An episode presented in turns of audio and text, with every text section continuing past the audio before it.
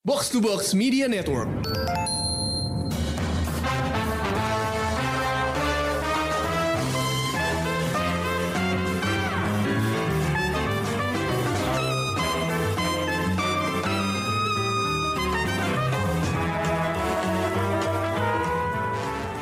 Hai pendengar Showbox, welcome back to Out of the Box. Yang ini adalah salah satu episode Out of the Box bulan Ramadan buat nemenin lo semua di masa-masa puasa yang mungkin sedikit lebih sepi dari biasanya. Nah, karena harusnya episode ini keluarnya di dekat jam buka puasa, harusnya nggak apa-apa dong kalau dengerin bahasan gue kali ini, karena temanya adalah makan dan minum di film. Lagi-lagi gue ngajak Priska dan Krishna buat ngobrolin makanan dan minuman di layar. Tapi kali ini kita beda halauan sedikit nih dari biasanya. Karena yang pengen gue omongin sekarang adalah adegan makan dan minum yang nyebelin atau annoying dari berbagai macam film dan serial. Maksudnya gimana sih? Ini gue jelasin dulu ya. Banyak adegan makan dan minum di berbagai film yang lumayan annoying buat gue. Salah satu pet peeves terbesar gue adalah kalau kelihatan orang bawa-bawa coffee cup, entah dari coffee shop atau bentuk yang tumbler gitu, tapi ternyata isinya kosong atau bukan kopi. Itu gue kesel banget ngeliatnya. Karena gue peminum kopi, jadi kalau bisa kopinya kelihatan dong gitu.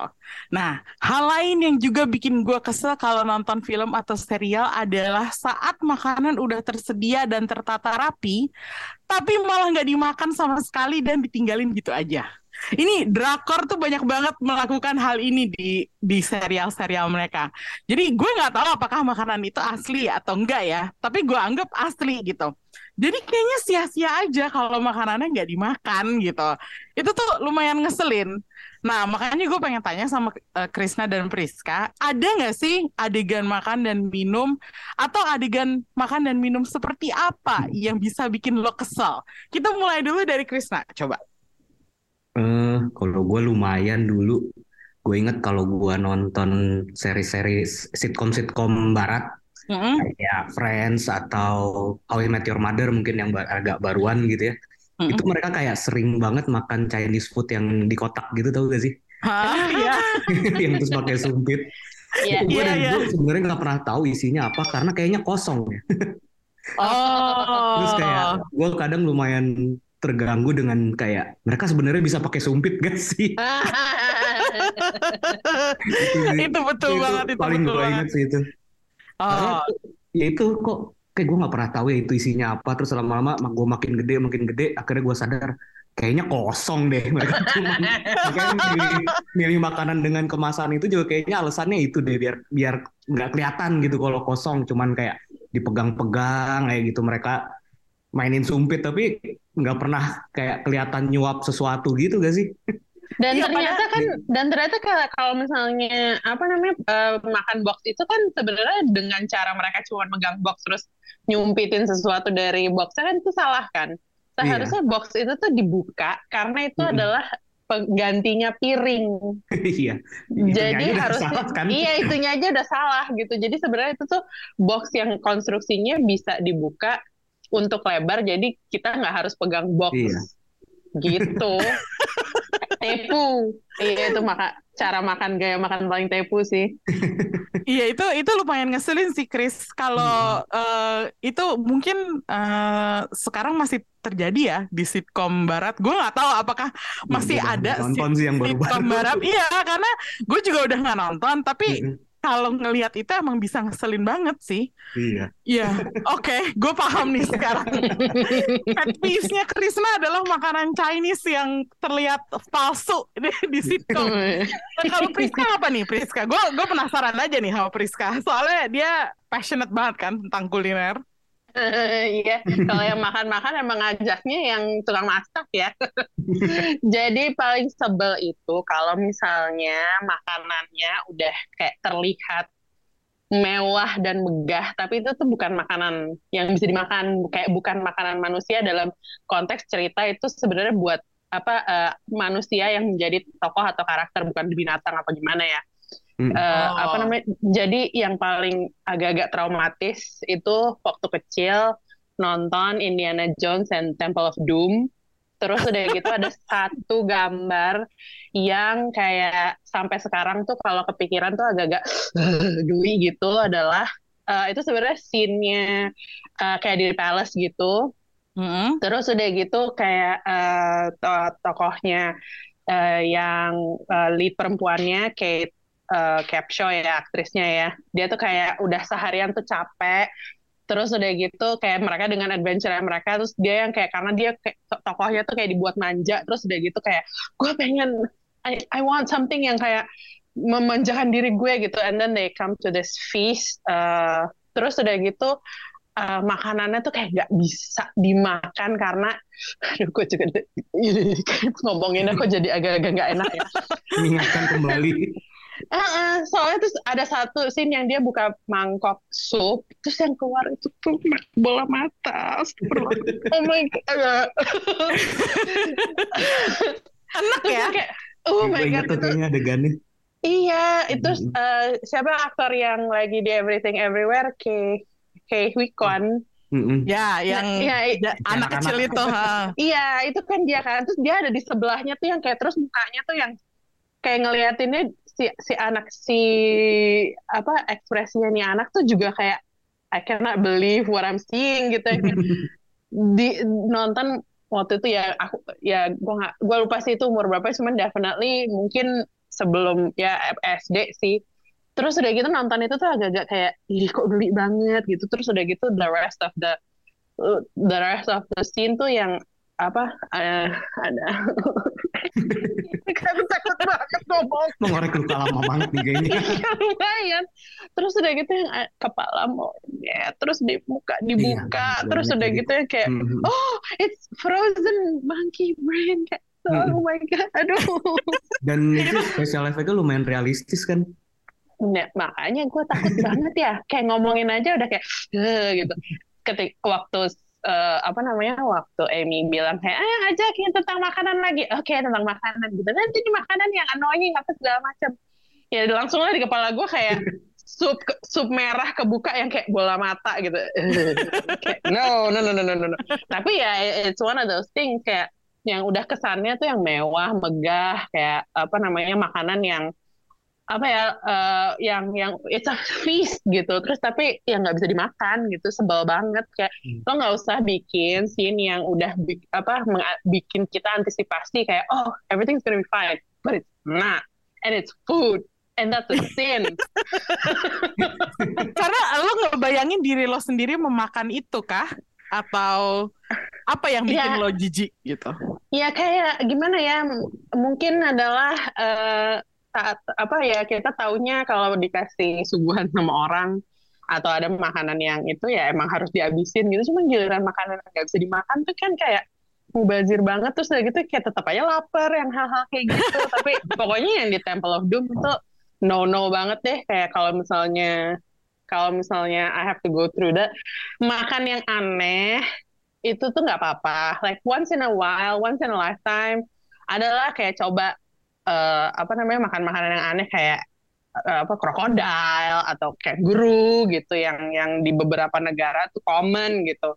Hmm. Terus udah gitu atau misalnya kayak kita ke Semarang uh, makan suiki gitu.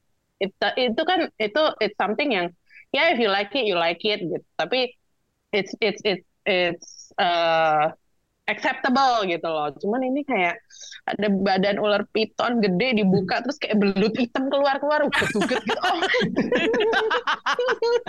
Deskripsinya parah banget ya. Oke. Okay. Ini kalau misalnya kita ngomongin hal yang traumatis dari adegan makan dan minum di film, itu gue juga punya sih. Nih pernah nggak, Chris? Lo ada adegan dari sebuah film hmm. yang bikin lo nggak mau menyentuh makan atau minum sama sekali? Kalau gue punya contoh hmm. konkret, yaitu gue nonton karakter Davy Jones di film Pirates of the Caribbean yang bentuk mukanya kayak cumi-cumi apa gurita itu, hmm. itu bikin gue nggak bisa makan cuka idako oh. di Sushi Tei selama beberapa tahun. Karena lu ngeliat, inget kebayang Davy iya, Jones gitu. Iya, dan gue geli banget. Asli gue geli banget. Sampai kalau misalnya gue ke Sushi Tei, teman-teman hmm. yang lain yang lain tuh pada mesen, ah Cukaidako enak banget, Sushi Tei doang nih yang punya kayak gini, yang bisa bikin kayak gini. Gue enggak, enggak mau. Kenapa sih gitu? Terus gue bilang itu ngingetin gue sama Davy Jones, dan itu tuh enggak banget buat gue gitu. Dan selama berapa sampai sekarang pun gue nggak akan dengan sendirinya memesan Cukaidako. Bayangin sampai segitunya, itu tuh bikin gue trauma. Sama kayak apa ya? Kalau Priska kan nggak mung- mungkin lah lo makan apa ya uh, otak monyet gitu. Cuman ini tuh sesuatu yang nyata, yang kayak cumi-cumi doang gitu. Tapi bahkan itu bukan makanan ya, lu ngelihat Davy Jones. Iya, cuman ngelihat Davy Jones doang bikin gue. Karena makanan sesuatu ya, yang dilihat gitu. Lo ada nggak kayak gitu, Chris? Ya kalau gue makanan sih, maksudnya gue inget di film ini, film Heart Attack, film Thailand. Mm-hmm. Itu Mm-mm. kan karakternya uh, ini kan freelancer gitu kan, terus Mm-mm. dia kayak jam kerjanya ngaco banget lah. Terus jadi dia makannya tuh selalu makan makanan convenience store. Mm. Dia suka banget pangsit udang. Mm. Nah itu. Dia makan itu terus setiap hari, lebih dari sekali bahkan, makan pagi, siang, malam gitu. Sampai dia akrab sama uh, staff convenience store-nya gitu. Terus kayak akhirnya dia kena kayak ruam-ruam gitu kan, dia sakit gitu segala macam. Terus gue langsung kayak pas dia udah sakit terus dia ngelihat si pangsit udang itu, padahal padahal gue doyan gitu kan, gue suka banget pangsit udang. Tapi kayak pas di momen itu kayak, hmm, kayak gue nggak mau makan pangsit udang dulu deh. dan itu, dan itu gue herannya ya, maksudnya convenience store gue lupa deh. Uh, ya bila sebutnya kayak Seville atau Lawson gitu. Itu logonya kelihatan jelas banget dan itu kayaknya placement gitu ya. Tapi makanya uh. tampilannya kayak gitu. Wah, parah banget dong itu. Wah. Tapi itu asli sih, gue ngebayangin, aduh. Ruam apa? Terus kan ruam di badannya itu kan lumayan parah akhirnya gitu kan. Terus hmm. diliatin. Uh, dia makan udang apa pangsit udangnya itu yang udah dia gigit gitu tuh kayak wah gue jadi aduh wow, kelihatan okay. gitu kayak apa ya, bukan bukan kayak pangsit udang yang lu makan di tem- tempat dimsum yang mungkin kelihatan fresh gitu. Ini kan di convenience store mungkin kualitasnya beda gitu. Jadi kayak mungkin kayak frozen food gitu kan, dan kayak hmm oke okay. untuk sementara gue menjauhi dulu. Sampai sekarang masih kah? Enggak sih, enggak terlalu oh, lama. Oh, udah enggak ya? Oh, oke, oke. Um, kalau Priska ada enggak yang selain dari Temple of Doom tadi, ada enggak uh, yang bikin trauma sampai sekarang enggak mau? Karena setahu gue lo enggak suka rambutan. Tapi itu oh, ya. karena itu karena kayak jijik aja gitu. Iya, tapi, tapi itu kan film. bukan karena film gitu. Ada nggak hmm. pernah nggak adegan film yang bikin lo jadi males makan sesuatu gitu? Uh, dulu tuh ada film animasi stop motion namanya Chicken Run, inget nggak? Uh, ya, uh, Chicken Run. Uh, uh. Terus itu tuh uh, gimana ya? Kayak mungkin itu uh, stop motion tuh nggak pada masanya tuh nggak secanggih ya sekarang lah itu. Tahun dua ribuan awal, dan sekarang udah dua ribu dua puluh tiga, definitely kalau misalnya kita ngelihat stop motion, even yang di social media aja tuh lebih rapih gitu daripada si film ini gitu. Tapi ceritanya, terus udah gitu color palette-nya, terus tone-nya tuh kan agak-agak dreary, kayak drab banget gitu ya. Terus udah gitu ceritanya kan kayak emang sih, namanya juga ayam yang tinggal di farm, terus ayam di farm tuh buat apa sih gitu. Terus gitu gue tuh jadi agak-agak kasihan gitu sama ayam, jadi gue gak mau makan ayam pada saat itu. Kayak sempat ada satu masa yang kayak I don't want chicken, no, no I refuse, kasihan. Tapi ya pada itu doang, cuman kan itu uh, apa tahun segituan kan kayak S M P S M A gitu kan, jadi kayak masih bisa teen angst sebagai apa namanya sebagai alasan gitu, padahal gue gara-gara nonton Chicken Run gitu. Terus jadi kayak aduh kesian banget ayamnya, nggak mau nggak mau makan. Itu lumayan traumatis sih sebenarnya kayak gitu. Iya, iya iya iya bahkan gue sempet uh, dulu kalau ngelihat iklan di T V ya kan, ada iklan apa ya Australia apa New Zealand gitu, dimana mereka ngasih makan anak kambing. Terus mm. gue inget banget waktu itu Idul Adha kita mesti kita harus makan kambing gitu. Terus gue diinget iklan itu dan gue langsung kayak hah, ini kan anak kambing yang lucu banget itu gitu. Iya iya iya iya. Itu ternyata hal-hal kayak gitu tuh bisa mempengaruhi psikis kita gitu loh. Lumayan. Nah ini oke okay, sekarang kita uh, waktunya kan gak banyak ya buat Out of the Box. Gue pengen uh, mengakhiri episode ini dengan obrolan yang lebih positif lah ya. Gue pengen nanya apakah sebaliknya ada adegan dan minum hmm. uh, makan dan minum yang justru bagus dan menggugah selera. Uh, tapi kalau bisa jangan dari acara masak atau film tema kuliner. Karena gue bisa ngasih contoh nih. Contohnya ya, kalau buat gue uh, film-film Harry Potter tuh lumayan menggugah ah. selera gue. Karena yeah. kalau ngelihat mereka di Hogwarts, terus mereka disajikan jamuan makannya tuh yang di meja panjangnya itu kan kelihatan seru banget gitu. Meskipun uh, gue tahu makanan Inggris nggak seenak itu gitu. Baru gue mau hambar. Iya hambar gitu. Maksudnya itu gue paham banget. Cuman secara visual adegannya tuh menggugah selera gitu loh. Atau misalnya dari cara makannya si Ron Weasley gitu yang wah dia semangat banget makan ayam gitu. Itu tuh lumayan bikin gue cukup lapar gitu. Nah salah satu hal juga yang bikin gue selera gue bangkit itu adalah kalau gue nonton anime Yuri on Ice. Nih di Yuri on Ice tuh ada karakter dua namanya Yuri kan. Yuri Jepang sama Yuri Rusia. Yang satu suka Katsudon, yang satu suka Pirozki. Setiap kali mereka ngomongin dua makanan ini, gue selalu kayak penasaran, pengen coba gitu. Gimana sih rasanya Katsudon, gimana sih rasanya Pirozki gitu. Jadi mereka bukan film yang berhubungan dengan makanan ya, bukan film kuliner, tapi mereka berhasil menggugah selera gue. Ada nggak lo film-film yang bikin lo pengen makan sesuatu, tapi bukan film kuliner gitu? Ada banget. Itu apa, uh, apa namanya, uh, yang di... Uh, yang dikatakan sebagai the best sandwich in cinematic history, yaitu oh, adalah dari dari film Spanglish, filmnya oh. uh, yang dimainin Thea Leoni sama Adam Sandler sama Paz Vega. Which is sebenarnya itu filmnya tuh kayak kalau bisa dibilang sekarang tuh slice of life ya, jadi dinamika kehidupan keluarga dan si apa namanya ada satu neninya yang uh, kerja di rumah gitu dan si tokohnya Adam Sandler tuh kebetulan adalah chef yang memang perfeksionis, tapi kehidupannya yang diceritakan the whole movie adalah bagaimana chaotic hidupnya dia sebenarnya. Tapi hmm. sebagai chef dan pemilik restoran, dia tuh sangat kayak apa yang dia punya di, di restoran dan di kitchennya dia itu sangat perfect gitu. Hmm. Terus ada dua scene sebenarnya yang dibilang katanya the best sandwich in cinematic history adalah ketika dia pulang dari Uh, tempat kerjanya dia, terus udah gitu uh, dia bikin sandwich. Sebenarnya itu scene-nya tuh kayak cuman ngeliatin sandwichnya tuh nggak nggak sampai satu menit gitu. Cuman dan dan kalau misalnya di uh, di bedah itu sandwich apa tuh cuman bacon lettuce sandwich, bacon hmm. lettuce tomato B L T sandwich. Which itu udah gitu dia pakein telur, tapi kelihatan satu slice-nya itu ada uh, apa namanya cheese yang benar-benar tebel banget, terus tutup. Hmm. Terus telurnya itu tuh kayak apa namanya, yolknya, kuningnya tuh masih uh, runny. Jadi kita ketika dia potong, itu kuningnya tuh yang kayak cerrrr gitu.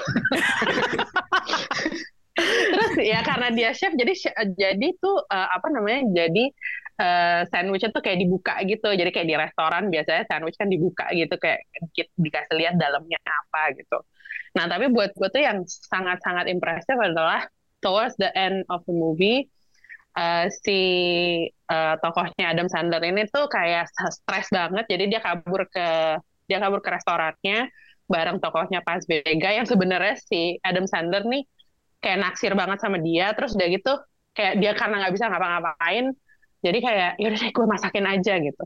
Terus mereka masak dan cara apa yang dimasak sama si Adam Sandler tuh kayak wah bagus banget, wah so so so delicious gitu. Apalagi dengan dengan sepertinya itu kayak it's a very romantic scene. Dan selain saya tuh masak, saya kan rom-com queen ya. Jadi bagian itu cute, kawaii, cute.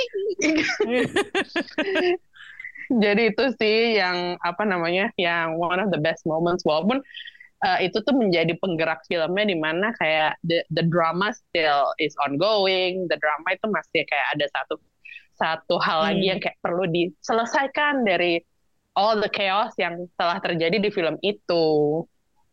Hmm, oke. Okay. Ini kayaknya gue harus cobain sandwichnya deh, at least. Kalau Krisna ada nggak, Kris? Gue kalau dari non film tentang kuliner, itu gue inget banget sama serial dorama Jepang, hmm, judulnya hmm. Indiana Spark. Itu masih ada di Netflix. Itu ceritanya sih kan sebenarnya tentang biasalah ini, tentang duo komedian yang mau sukses gitu kan, kerja keras hmm. segala macem. Tapi mereka tuh setiap malam di film itu tuh kayak selalu setiap episode itu pasti ada adegan mereka minum di kayak bar atau izakaya gitu. Dan mereka selalu, dan si karakter utama itu selalu minum highball.